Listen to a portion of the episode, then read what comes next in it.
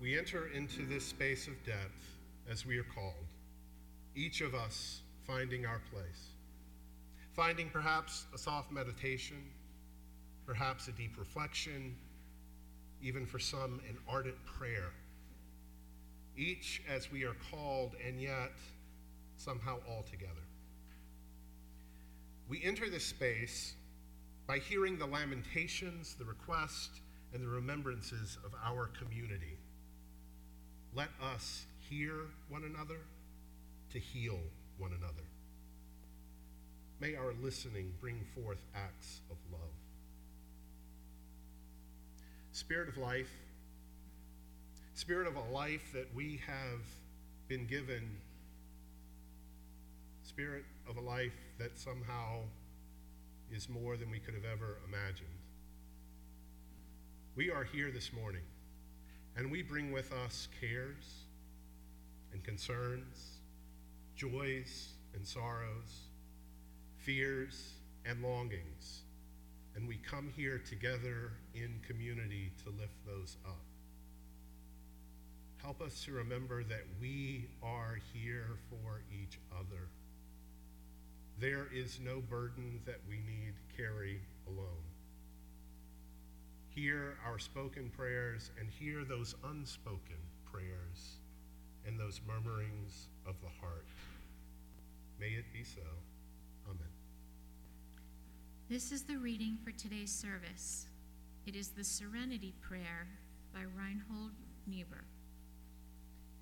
God, give us grace to accept with serenity the things that cannot be changed, courage to change the things which should be changed, and the wisdom to distinguish the one from the other, living one day at a time, enjoying one moment at a time, accepting hardship as a pathway to peace, taking as Jesus did this sinful world as it is, not as I would have it, trusting that you will make all things right if I surrender to your will so that I may be reasonably happy in this life and supremely happy with you forever in the next.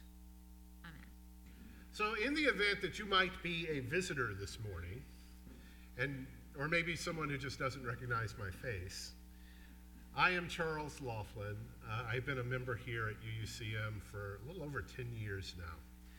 I'm not around as much anymore because I am a seminarian. And part of my responsibilities this year are as the ministerial intern at the Morristown Unitarian Fellowship, where I get to work on a week after week basis with our very own Stearns. I was delighted this week, on one hand, to receive the invitation from Scott and Anya to be with you this morning. On the other hand, it was a little bit of a sad situation because Antonia was going to be leading services this morning, but unfortunately came down with a pretty bad case of the flu. I wanted to uh, explicitly thank my teaching pastor, uh, Reverend Allison Miller from Morristown, for agreeing to let me uh, be here this morning. It is such a joy, it feels like coming home.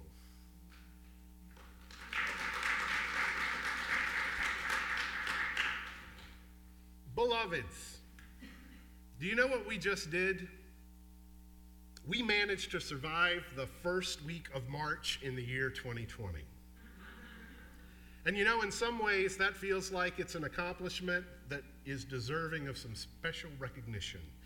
I don't know, perhaps there should be a medal of achievement or some sort of plaque that we put up on the wall. At the very least, I think there ought to be t shirts with some sort of clever hashtag. The coronavirus, or more accurately, COVID 19, has of course been at the top of the news cycle this week. What began as a handful of infections in a very remote part of China, as you know, has rapidly now become a worldwide outbreak. As of last evening, there are at least 400 confirmed cases in the United States, spanning over 20 states. Now, the good news is the CDC, the Center for Disease Control, continues to urge that we take some very common sense precautions. At this point, I suspect that you know those precautions by heart. You could recite them as easily as the liturgy of our chalice lighting. Don't touch your eyes, your nose, or your mouth. Cover your cough. For God's sake, if you are sick, stay home. Wash your hands with soap for at least 20 seconds. Of course, the reality is, those are all actually really good things that we should be doing all the time anyway. The more troubling stories involve concerns of things like shortages for face masks. And in case you haven't heard, if you don't already have the virus, a face mask isn't going to help you. Unfortunately, by buying the face masks, we've run into shortages so that our healthcare workers who desperately need them are finding them difficult to come by. I saw online instructions for how to make your own hand sanitizer. Because, of course, if you've been in the grocery stores, those shelves are now empty. You see, the bottom line with this particular virus is that we do need to take the situation seriously, but simultaneously, at the very same time, we need to avoid unnecessary panic. And that is not an always easy line to walk.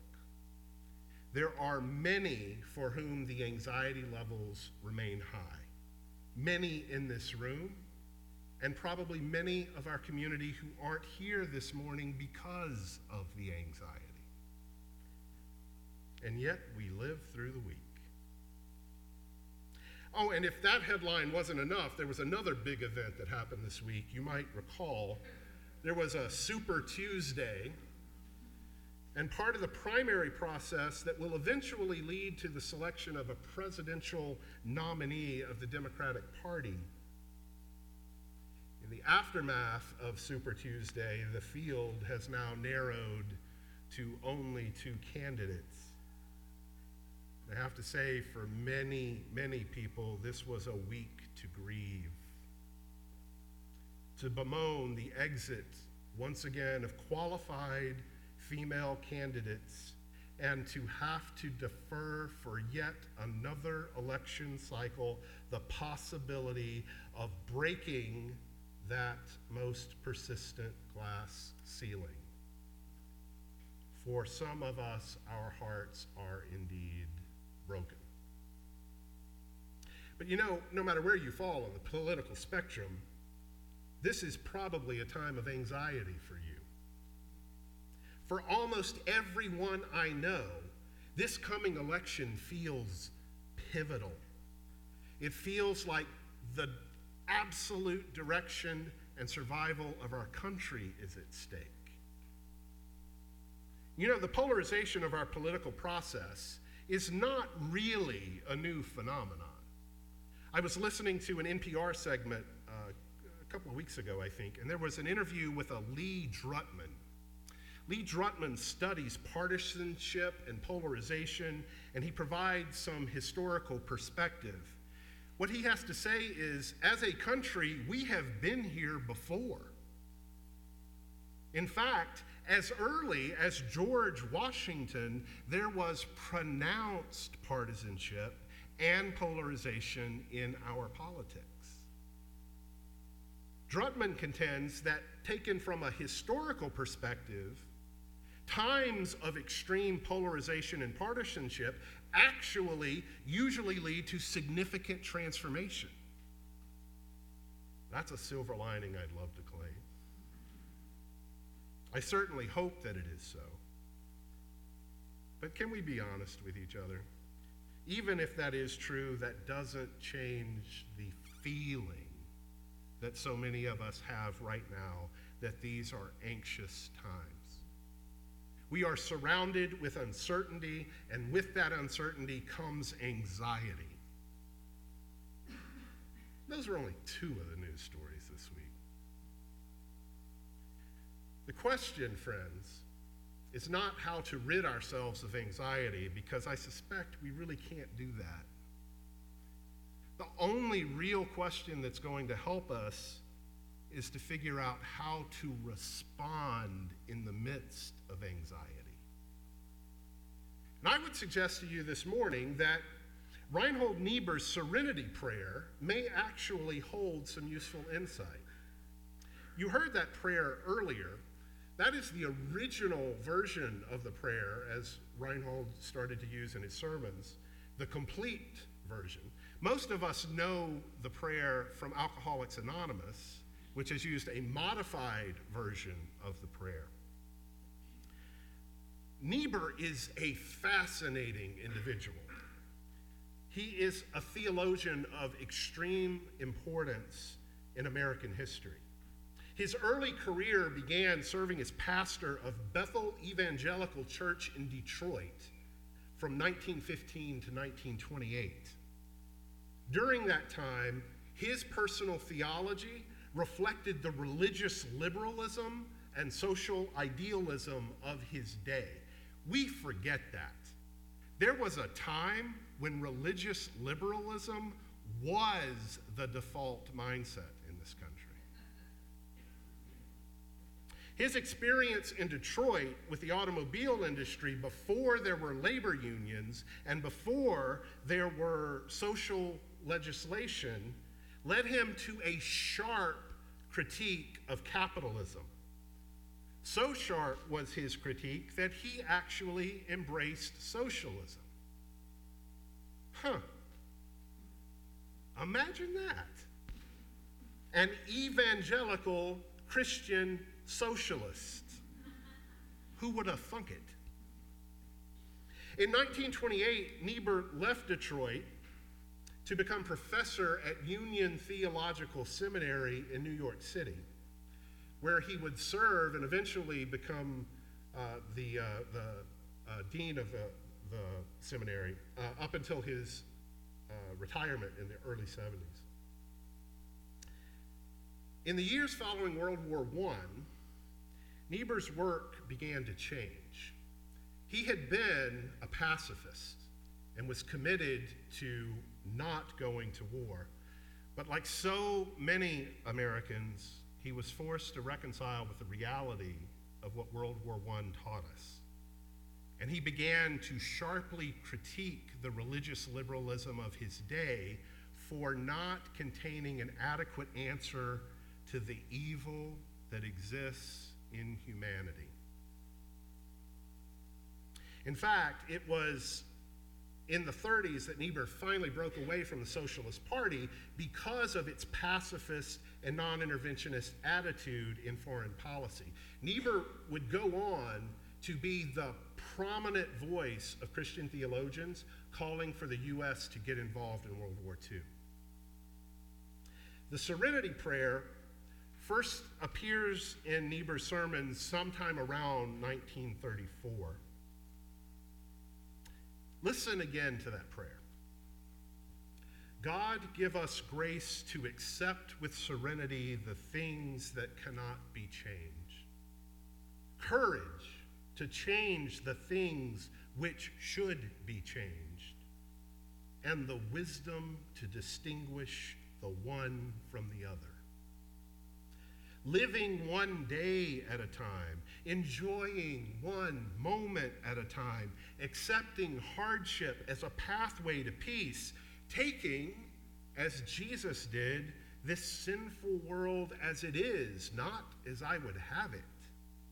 Trusting that you will make all things right if I surrender to your will, so that I may be reasonably happy in this life and supremely happy with you in the next. There's some theology in there that doesn't sit quite so well for many of us you use. And we have to accept that Niebuhr was a product of his day. He was neither Unitarian nor Universalist. He was a Christian, and his Christian philosophy is contained therein. But like most people, I suspect, my first experience with the Serenity Prayer was not this original version. It was a version that went something closer to this God, grant me the serenity to accept the things I cannot change, courage to change the things I can, and the wisdom to know the difference. And they sort of just left off everything else. I actually think that there is a message for us today in the Serenity Prayer. I'm going to suggest there are three fundamental claims that Niebuhr is making that can give us guidance for our situation. The first is that there are things that cannot be changed. How you feel about that one? You know, a lot of people who have criticism of the serenity prayer, this is their problem. This is the starting point of the problem. Because there's something dangerous in simply accepting that there are things that cannot be changed.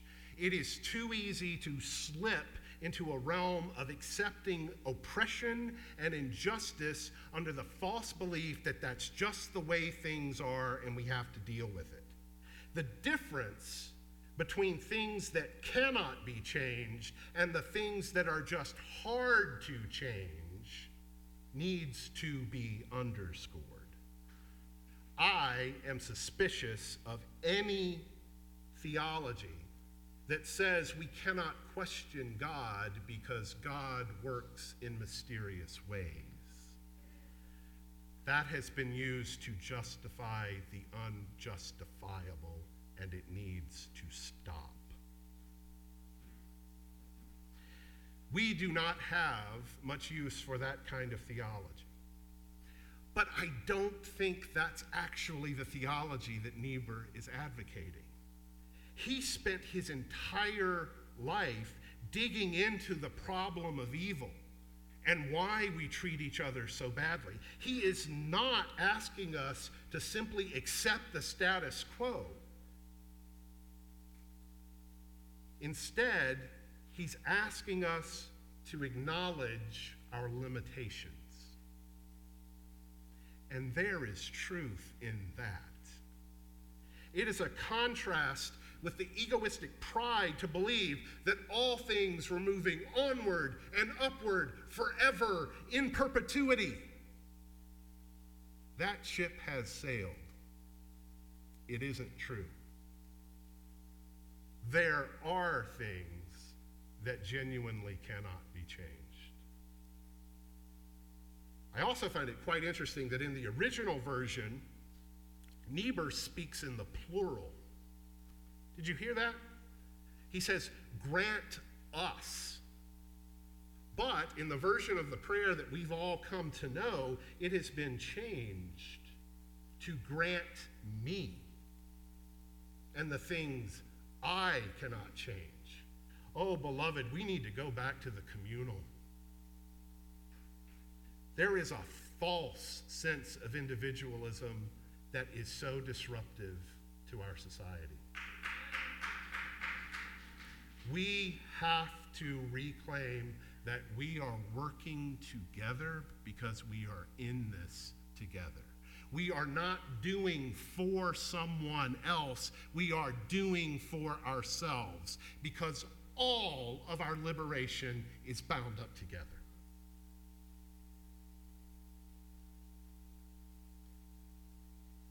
This is not about acquiescing our agency.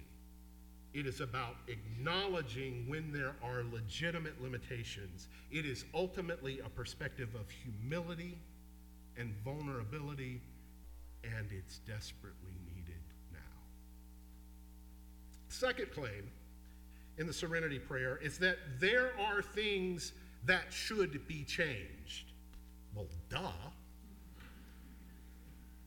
And what follows is an appeal for the courage to do what must be done. Now, that's the sticky part. The courage to really do what must be done. To me, this is not about individual change. It's not about what you or I as individuals can do. It's what we do collectively. Again, it is phrased in the plural. It is a call to action It is a call that Niebuhr's very own life reflects. He was a theologian who dared to be critical even of his own assumptions. He was willing to change his mind. He was willing to re examine his point of view. Oh, God, we need that. There is adaptability here, there is agency here, there is responsibility. There are things that should, I dare say, must be changed. The third claim in this prayer is that to distinguish what cannot be changed from what should or must be changed requires wisdom. Not intellect, not book smarts, not the right political candidate, not a return to values that never really existed. What is required is wisdom to discern. Whence comes that wisdom? That's the question, isn't it? Whence comes that wisdom? What is the source? Is that a wisdom that's fixed or does it evolve based on circumstances? Does the context matter? Does it seem that it's right now, but might it need to be re examined tomorrow under light of new information? What kind of wisdom is that? A wisdom based in actual living. Those are great questions. To be honest, I don't like Niebuhr's answer because I think that's what the second half of the Serenity Prayer is about. He finds his answer in the traditional Christian theology of sin, suffering, and surrender. That's not going to work for me. I need to find another source of wisdom. Even though he was quick to point out that the evil which all people were susceptible of committing could be overcome by good. But nevertheless, I need sources of wisdom that reflect my identity. I suspect you do too. So, what do we Unitarian Universalists dare call the source of our wisdom? Here's one of the things I find really interesting.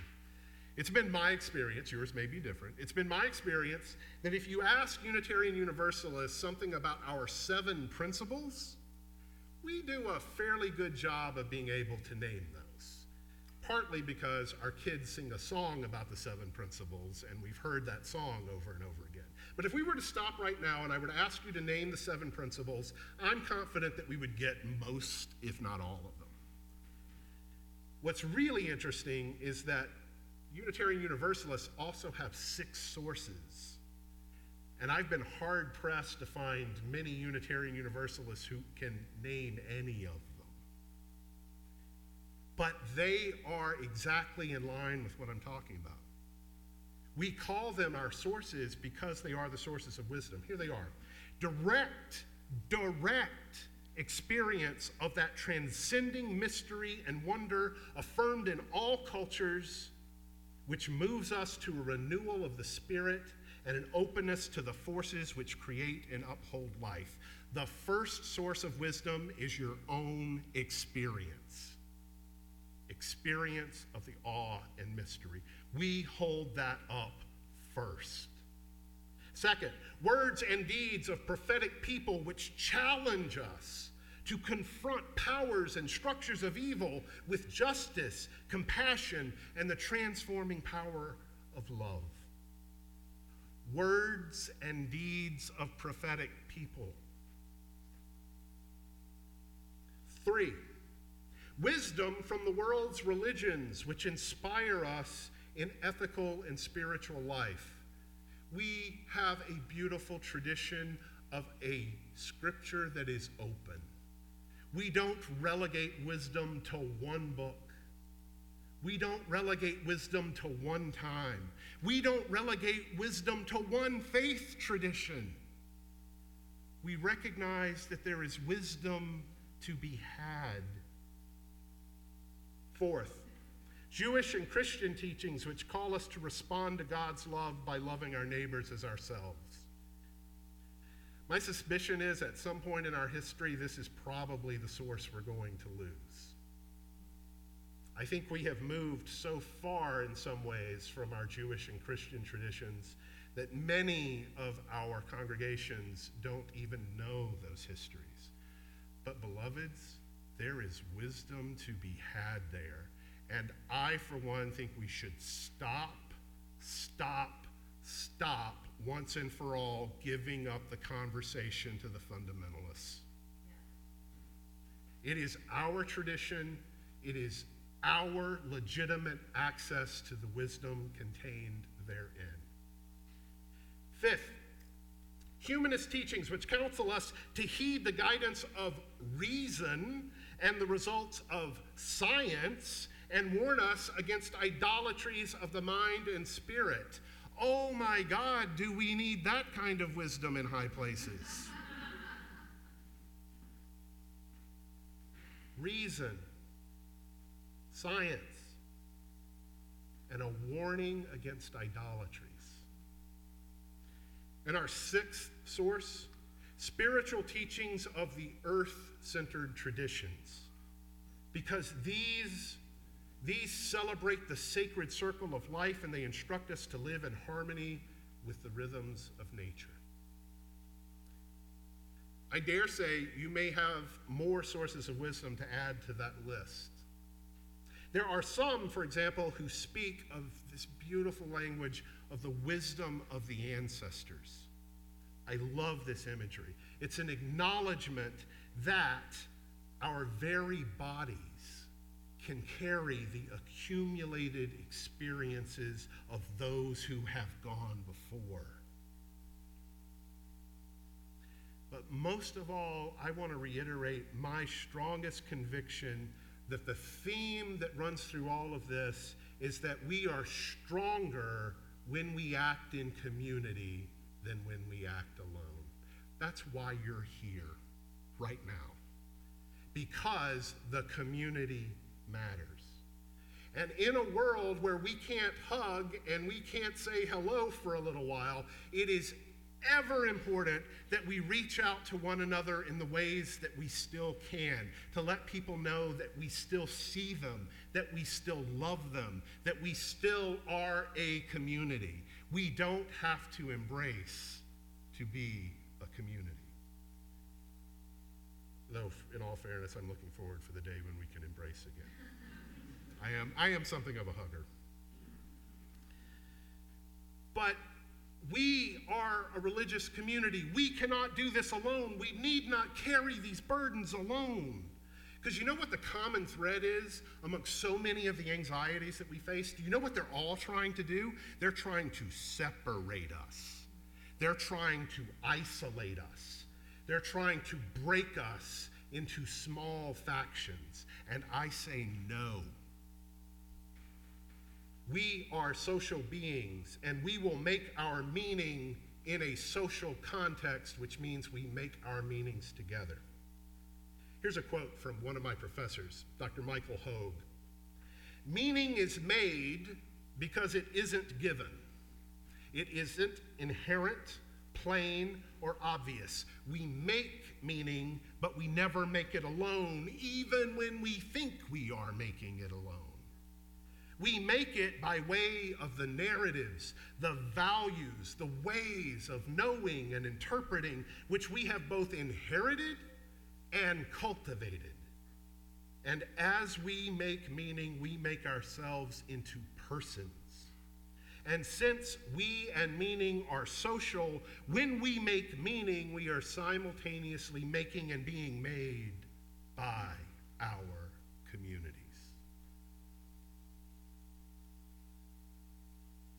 be clear, we're not going to make the anxiety go away. The system is anxious. It always has been, it always will be. What we can control is how we respond to that anxious system. So, my challenge to you this morning is can you bring the serenity prayer into those anxious conversations? Would you dare to stop and ask yourself, what in this is something that cannot be changed? What happens if you dare to ask yourself, what is it in this that must be changed? What happens if you dare ask yourself, what do my sources of wisdom tell us? Together. Oh, beloved, above all, let us be there for one another. Let us remember that we do not do this alone. Let us remember that we don't need all the answers before we get started. Let us remember that there is wisdom to guide us everywhere and all around. May it be so. Our benediction this morning an invitation to brave space by Micky ScottBey Jones. Together, we will create brave space because there is no such thing as safe space. We exist in the real world. We all carry scars and we all have caused wounds. In this space, we seek to turn down the volume of the outside world. We amplify voices that fight to be heard elsewhere. We call each other to more truth and love. We have the right to start somewhere and to continue to grow. We have the responsibility to examine what we think we know. We will not be perfect. This space will not be perfect. It will not always be what we wish it to be, but it will be our brave space together, and we will work on it side by side. You please join us in our closing song as we extinguish our chalice.